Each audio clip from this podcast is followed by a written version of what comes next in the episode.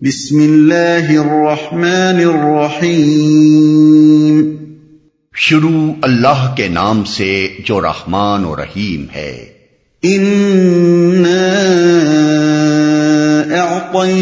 الكوثر اے نبی ہم نے تمہیں کوثر عطا کر دیا۔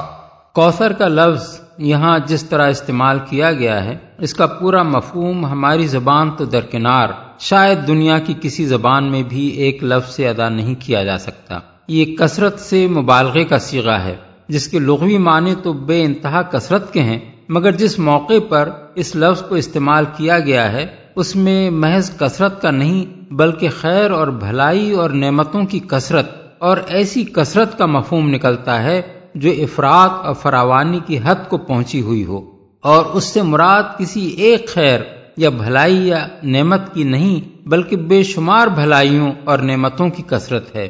دیباچے میں اس سورہ کا جو پس منظر ہم نے بیان کیا ہے، اس پر ایک مرتبہ پھر نگاہ ڈال کر دیکھیے۔ حالات وہ تھے جب دشمن یہ سمجھ رہے تھے کہ محمد صلی اللہ علیہ وسلم ہر حیثیت سے تباہ ہو چکے ہیں۔ قوم سے کٹ کر بے یار و مددگار رہ گئے، تجارت برباد ہو گئی، اولاد نرینا تھی جس سے آگے ان کا نام چل سکتا تھا، وہ بھی وفات پا گئی۔ بات ایسی لے کر اٹھے ہیں کہ چند گنے چنے آدمی چھوڑ کر مکہ تو درکنار، پورے عرب میں کوئی اس کو سننا تک گوارا نہیں کرتا۔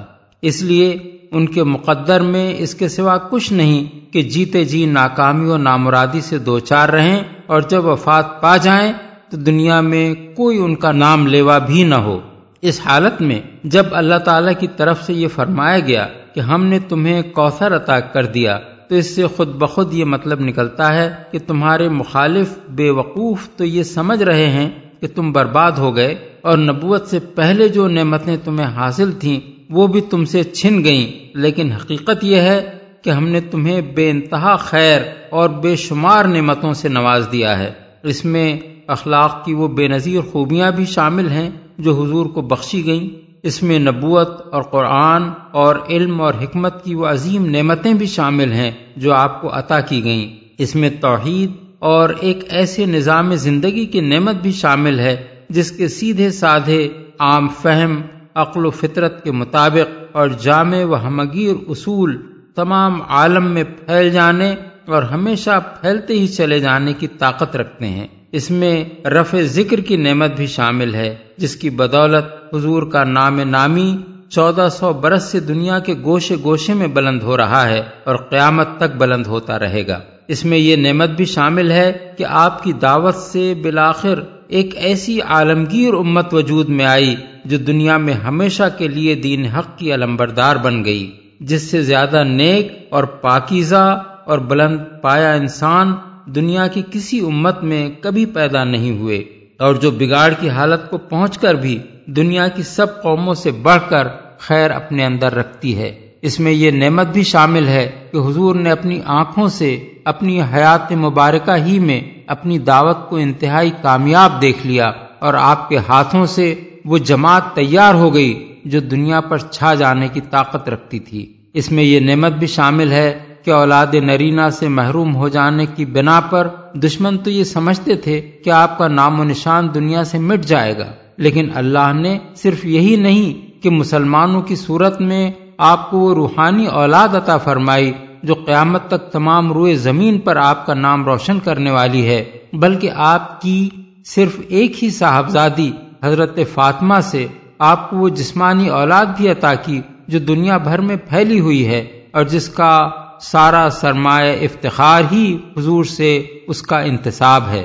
یہ تو وہ نعمتیں ہیں جو اس دنیا میں لوگوں نے دیکھ لیں کہ وہ کس فراوانی کے ساتھ اللہ نے اپنے حبیب صلی اللہ علیہ وسلم کو عطا فرمائی۔ ان کے علاوہ کوثر سے مراد دو مزید ایسی عظیم نعمتیں بھی ہیں جو آخرت میں اللہ تعالیٰ آپ کو دینے والا ہے۔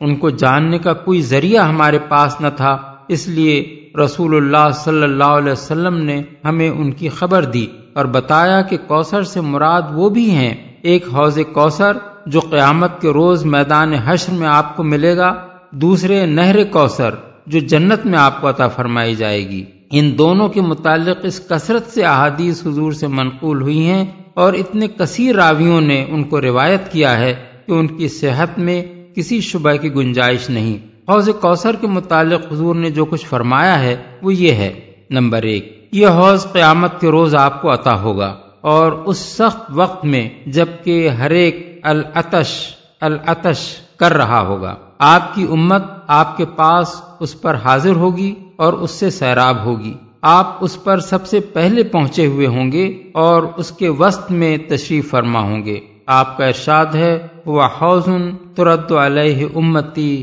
یوم القیامہ یعنی وہ ایک حوض ہے جس پر میری امت قیامت کے روز وارد ہوگی۔ بحوالہ مسلم، کتاب السلاد ابو داود کتاب السنہ۔ انا فرتکم الحوض یعنی میں تم سب سے پہلے اس پر پہنچا ہوا ہوں گا۔ بحوالہ بخاری، کتاب الرقاق اور کتاب الفتن۔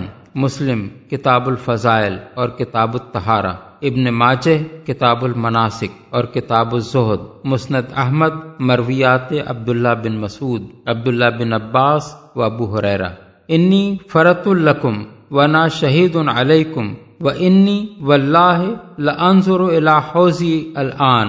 یعنی میں تم سے آگے پہنچنے والا ہوں اور تم پر گواہی دوں گا اور خدا کی قسم میں اپنے حوض کو اس وقت دیکھ رہا ہوں۔ بحوالہ بخاری، کتاب الجنائز، کتاب المغازی، کتاب الرقاق۔ انصار کو مخاطب کرتے ہوئے ایک موقع پر آپ نے فرمایا ان نقم ستلقون بادی اثرتن فصبرو حتہ تلقونی الحوض۔ یعنی میرے بعد تم کو خود غرضیوں اور اقربا نوازیوں سے پالا پڑے گا۔ اس پر صبر کرنا، یہاں تک کہ مجھ سے آ کر حوض پر ملو۔ بحوالہ بخاری، کتاب مناقب الانصار و کتاب المغازی، مسلم کتاب العمارہ ترمزی کتاب الفتن۔ انا یوم القیامت ان دا اقر الحوض یعنی میں قیامت کے روز حوض کے وسط کے پاس ہوں گا، بحوالہ مسلم کتاب الفضائل۔ حضرت ابو برزہ اسلمی سے پوچھا گیا کہ کیا آپ نے حوض کے متعلق رسول اللہ صلی اللہ علیہ وسلم سے کچھ سنا ہے؟ انہوں نے کہا، ایک نہیں، دو نہیں، تین نہیں، چار نہیں، پانچ نہیں، بار بار سنا ہے۔ جو اس کو جھٹلائے، اللہ اسے اس کا پانی پینا نصیب نہ کرے۔ بحوالہ ابو داود کتاب السنہ۔ عبید اللہ بن زیاد، حوض کے بارے میں روایات کو جھوٹ سمجھتا تھا، حتیٰ کہ اس نے حضرت ابو برزہ اسلمی، برا بن عازب اور عائز بن امر کی سب روایات کو جھٹلا دیا۔ آخر کار ابو صبرہ ایک تحریر نکال کر لائے جو انہوں نے حضرت عبداللہ بن امر بن آس سے سن کر نقل کی تھی۔ اور اس میں حضور کا یہ ارشاد درج تھا کہ اللہ ان موعدکم حوضی یعنی خبردار رہو، میری اور تمہاری ملاقات کی جگہ میرا حوض ہے۔ بروایت مسند احمد، مرویات عبداللہ بن امر بن آس نمبر دو، اس حوض کی وسعت مختلف روایات میں مختلف بیان کی گئی ہے۔ مگر کثیر روایات میں یہ ہے کہ وہ ایلا یعنی اسرائیل کے موجودہ بندرگاہ اعلات سے یمن کے صنعات تک یا ایلا سے ادن تک یا عمان سے ادن تک طویل ہوگا اور اس کی چوڑائی اتنی ہوگی جتنا ایلا سے حجفا یعنی جدہ اور رابق کے درمیان ایک مقام تک کا فاصلہ ہے۔ بروایت بخاری، کتاب الرقاق، ابو داود التیالسی حدیث نمبر نو سو پچانوے، مسند احمد مرویات ابو بکر صدیق و عبداللہ بن عمر، مسلم کتاب التہارہ و کتاب الفضائل ترمزی ابواب، صفت القیامہ، ابن ماجہ، کتاب الزہد۔ اس سے گمان ہوتا ہے کہ قیامت کے روز موجودہ بحر احمر ہی کو حوض کوثر میں تبدیل کر دیا جائے گا۔ واللہ عالم بالصواب۔ نمبر تین۔ اس حوض کے متعلق حضور نے بتایا ہے کہ اس میں جنت کی نہر کوثر جس کا ذکر آگے آ رہا ہے، سے پانی لا کر ڈالا جائے گا۔ یش خبو فی ہے مزابان من الجنہ۔ اور دوسری روایت میں ہے کہ یک تو فی ہے مزابان یا مدان من الجنہ۔ یعنی اس میں جنت سے دو نالیاں لا کر ڈالی جائیں گی جو اسے پانی بہم پہنچائیں گی۔ بہوالا مسلم، کتاب الفضائل۔ ایک اور روایت میں یفت ہو نہرم من القوثر الحوض یعنی جنت کی نہر کوثر سے ایک نہر اس حوض کی طرف کھول دی جائے گی۔ بروایت مسند احمد، مرویات عبداللہ بن مسعود، نمبر چار۔ اس کی کیفیت حضور نے یہ بیان فرمائی ہے کہ اس کا پانی دودھ سے اور بعض روایات میں ہے کہ چاندی سے اور بعض میں برف سے۔ زیادہ سفید، برف سے زیادہ ٹھنڈا، شہد سے زیادہ میٹھا ہوگا۔ اس کی تہ کی مٹی مشک سے زیادہ خوشبودار ہوگی۔ اس پر اتنے کوزے رکھے ہوں گے جتنے آسمان میں تارے ہیں۔ جو اس کا پانی پی لے گا، اسے پھر کبھی پیاس نہ لگے گی۔ اور جو اس سے محروم رہ گیا، وہ پھر کبھی سیراب نہ ہوگا۔ یہ باتیں تھوڑے تھوڑے لفظی اختلافات کے ساتھ بکثرت احادیث میں منقول ہوئی ہیں۔ بحوالہ بخاری، کتاب الرقاق، مسلم، کتاب التہارا و کتاب الفضائل۔ مسند احمد مرویات ابن مسعود، ابن عمر و عبداللہ بن عمر بن العاص ترمزی ابواب صفت القیامہ، ابن ماجہ، کتاب الزہد، ابو تاؤد تیالسی حدیث نمبر نو سو پچانوے اور دو ہزار ایک سو پینتیس، نمبر پانچ۔ اس کے بارے میں حضور نے بار بار اپنے زمانے کے لوگوں کو خبردار کیا کہ میرے بعد تم میں سے جو لوگ بھی میرے طریقے کو بدلیں گے، ان کو اس حوض سے ہٹا دیا جائے گا اور اس پر انہیں نہ آنے دیا جائے گا۔ میں کہوں گا کہ یہ تو میرے اصحاب ہیں، تو مجھ سے کہا جائے گا کہ آپ کو نہیں معلوم کہ آپ کے بعد انہوں نے کیا کیا ہے۔ پھر میں بھی ان کو دفع کروں گا اور کہوں گا کہ دور ہو۔ یہ مضمون بھی بکثرت روایات میں بیان ہوا ہے۔ بحوالہ بخاری کتاب الرقاق، کتاب الفتن، مسلم کتاب التہارا کتاب الفضائل، مسند احمد، مرویات ابن مسعود و ابو حریرا ابن ماجہ کتاب المناسک۔ ابن ماجہ نے اس سلسلے میں جو حدیث نقل کی ہے، وہ بڑے ہی دردناک الفاظ میں ہے۔ اس میں حضور فرماتے ہیں اللہ و انی فرتکم الحوض و کاسر بکم الامم فلا تسود وجھی اللہ و انی و مستنقز و ناسم منی فقول یا رب اصحابی فیقول ان لا تدری ما احدث بعدک یعنی خبردار رہو میں تم سے آگے حوض پر پہنچا ہوا ہوں گا اور تمہارے ذریعے سے دوسری امتوں کے مقابلے میں اپنی امت کی کثرت پر فخر کروں گا اس وقت میرا منہ کالا نہ کروانا خبردار رہو، کچھ لوگوں کو میں چھڑاؤں گا اور کچھ لوگ مجھ سے چھڑائے جائیں گے۔ میں کہوں گا، کہ پروردگار، یہ تو میرے صحابی ہیں، وہ فرمائے گا، تم نہیں جانتے، انہوں نے تمہارے بعد کیا نرالے کام کیے ہیں۔ ابن ماجے کی روایت ہے کہ یہ الفاظ حضور نے عرفات کے خطبے میں فرمائے تھے۔ نمبر چھ۔ اسی طرح حضور نے اپنے دور کے بعد قیامت تک آنے والے مسلمانوں کو بھی خبردار کیا ہے کہ ان میں سے جو بھی میرے طریقے سے ہٹ کر چلیں گے اور اس میں رد و بدل کریں گے، انہیں اس حوض سے ہٹا دیا جائے گا۔ میں کہوں گا کہ اے رب، یہ تو میرے ہیں، میری امت کے لوگ ہیں، جواب ملے گا، آپ کو معلوم نہیں کہ انہوں نے آپ کے بعد کیا کیا تغیرات کیے اور الٹے ہی پھرتے چلے گئے۔ پھر میں بھی ان کو دفع کروں گا اور حوض پر نہ آنے دوں گا۔ اس مضمون کی بہت سی روایات احادیث میں ہیں۔ بحوالہ بخاری، کتاب المساقات، کتاب الرقاق، کتاب الفتن، مسلم، کتاب التہارا کتاب الصلاط کتاب الفضائل، ابن ماجہ، کتاب الزہد، مسند احمد، مرویات ابن عباس۔ اس حوض کی روایات پچاس سے زیادہ صحابہ سے مروی ہیں اور سلف نے بالعموم اس سے مراد حوض کوثر لیا ہے۔ امام بخاری نے کتاب الرقاق کے آخری باب کا عنوان ہی یہ باندھا ہے، بابن فی الحوض بقول اللہ انا آتوینا کل کوثر اور حضرت انس کی ایک روایت میں تو تصریح ہے کہ حضور نے کوثر کے متعلق فرمایا، ہوا حوض ترد علیہ امتی۔ وہ ایک حوض ہے جس پر میری امت وارد ہوگی۔ جنت میں کوثر نامی جو نہر رسول اللہ صلی اللہ علیہ وسلم کو عطا کی جائے گی، اس کا ذکر بھی بکثرت روایات میں آیا ہے۔ حضرت انس سے بہت سی روایات نقل ہوئی ہیں، جن میں وہ فرماتے ہیں، اور بعض روایات میں سراحت ہے کہ رسول اللہ صلی اللہ علیہ وسلم کے قول کی حیثیت سے بیان کرتے ہیں کہ معراج کے موقع پر حضور کو جنت کی سیر کرائی گئی۔ اور اس موقع پر آپ نے ایک نہر دیکھی جس کے کناروں پر اندر سے ترشے ہوئے موتیوں یا ہیروں کے قبے بنے ہوئے تھے۔ اس کی تہ کی مٹی مشک اسفر کی تھی۔ حضور نے جبریل سے یا اس فرشتے سے جس نے آپ کو سیر کرائی تھی پوچھا، یہ کیا ہے؟ اس نے جواب دیا، یہ نہر کوثر ہے جو آپ کو اللہ تعالیٰ نے عطا کی ہے۔ بروایت مسند احمد، بخاری، مسلم، ابو داود ترمزی ابو داود تیالسی اور ابن جریر۔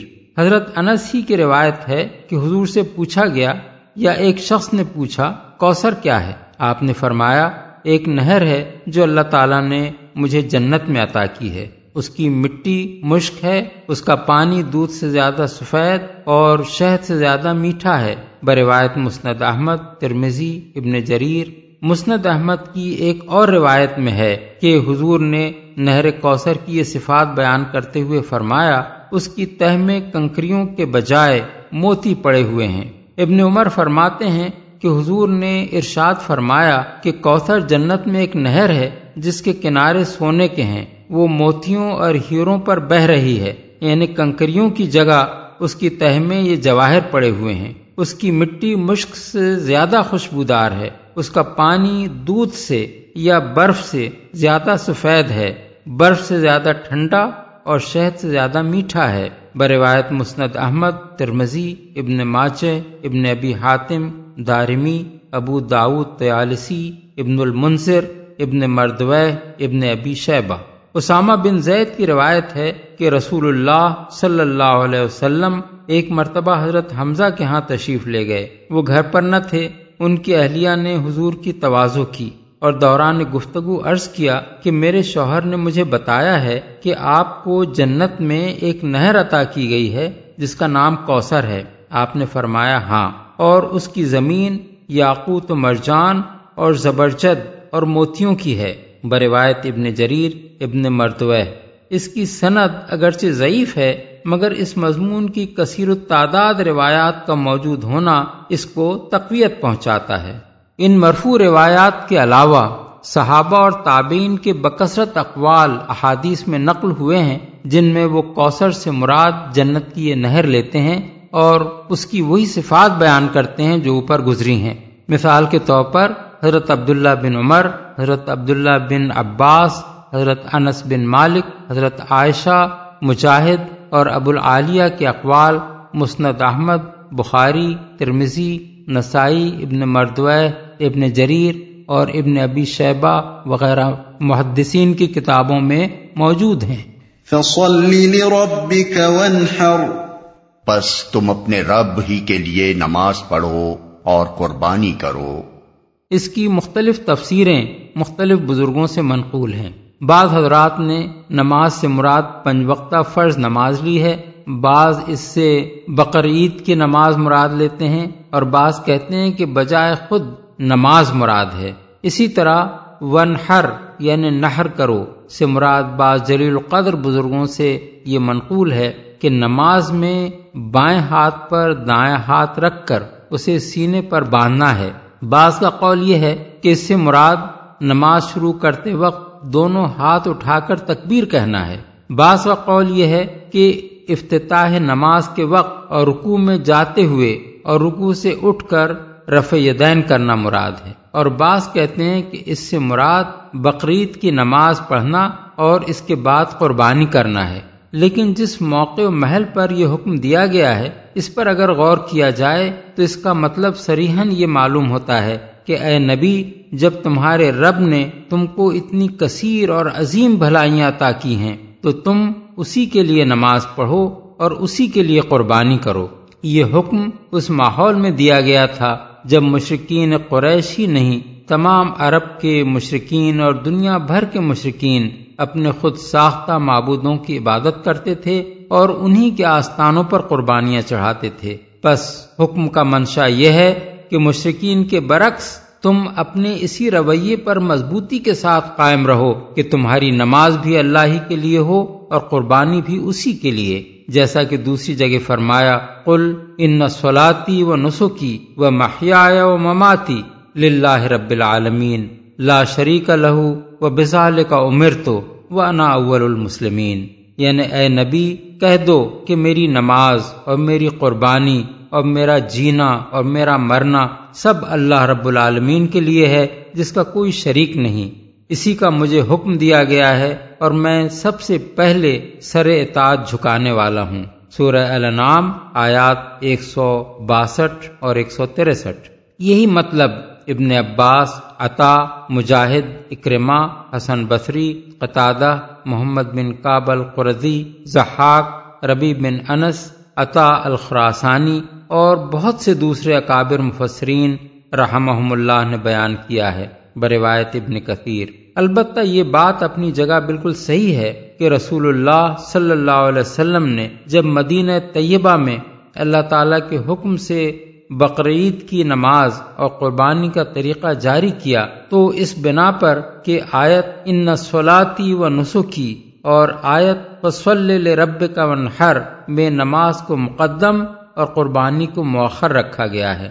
آپ نے خود بھی یہ عمل اختیار فرمایا اور اسی کا حکم مسلمانوں کو دیا کہ اس روز پہلے نماز پڑھیں اور پھر قربانی کریں۔ یہ اس آیت کی تفسیر نہیں ہے نہ اس کی شان نزول ہے بلکہ ان آیات سے حضور کا استمباد ہے اور آپ کا استمباد بھی وہی کی ایک قسم ہے۔ ان شانئک هو الابتر تمہارا دشمن ہی جڑ کٹا ہے۔ دشمن۔ اصل میں لفظ شان اکا۔ استعمال ہوا ہے۔ شان شان سے ہے، جس کے معنی ایسے بوس اور ایسی عداوت کے ہیں، جس کی بنا پر کوئی شخص کسی دوسرے کے ساتھ بدسلوکی کرنے لگے۔ قرآن مجید میں دوسری جگہ ارشاد ہوا ہے، ولا یجر من کم شن آن قومن اللہ اللہ تعدلو یعنی اور اے مسلمانوں، کسی گروہ کی عداوت تمہیں اس زیادتی پر آمادہ نہ کرنے پائے کہ تم انصاف نہ کرو۔ بس شاہ عقا سے مراد ہر وہ شخص ہے جو رسول اللہ صلی اللہ علیہ وسلم کی دشمنی اور عداوت میں ایسا اندھا ہو گیا ہو کہ آپ کو عیب لگاتا ہو آپ کے خلاف بدگوئی کرتا ہو آپ کی توہین کرتا ہو اور آپ پر طرح طرح کی باتیں چھانٹ کر اپنے دل کا بخار نکالتا ہو۔ جڑ کٹا ہے۔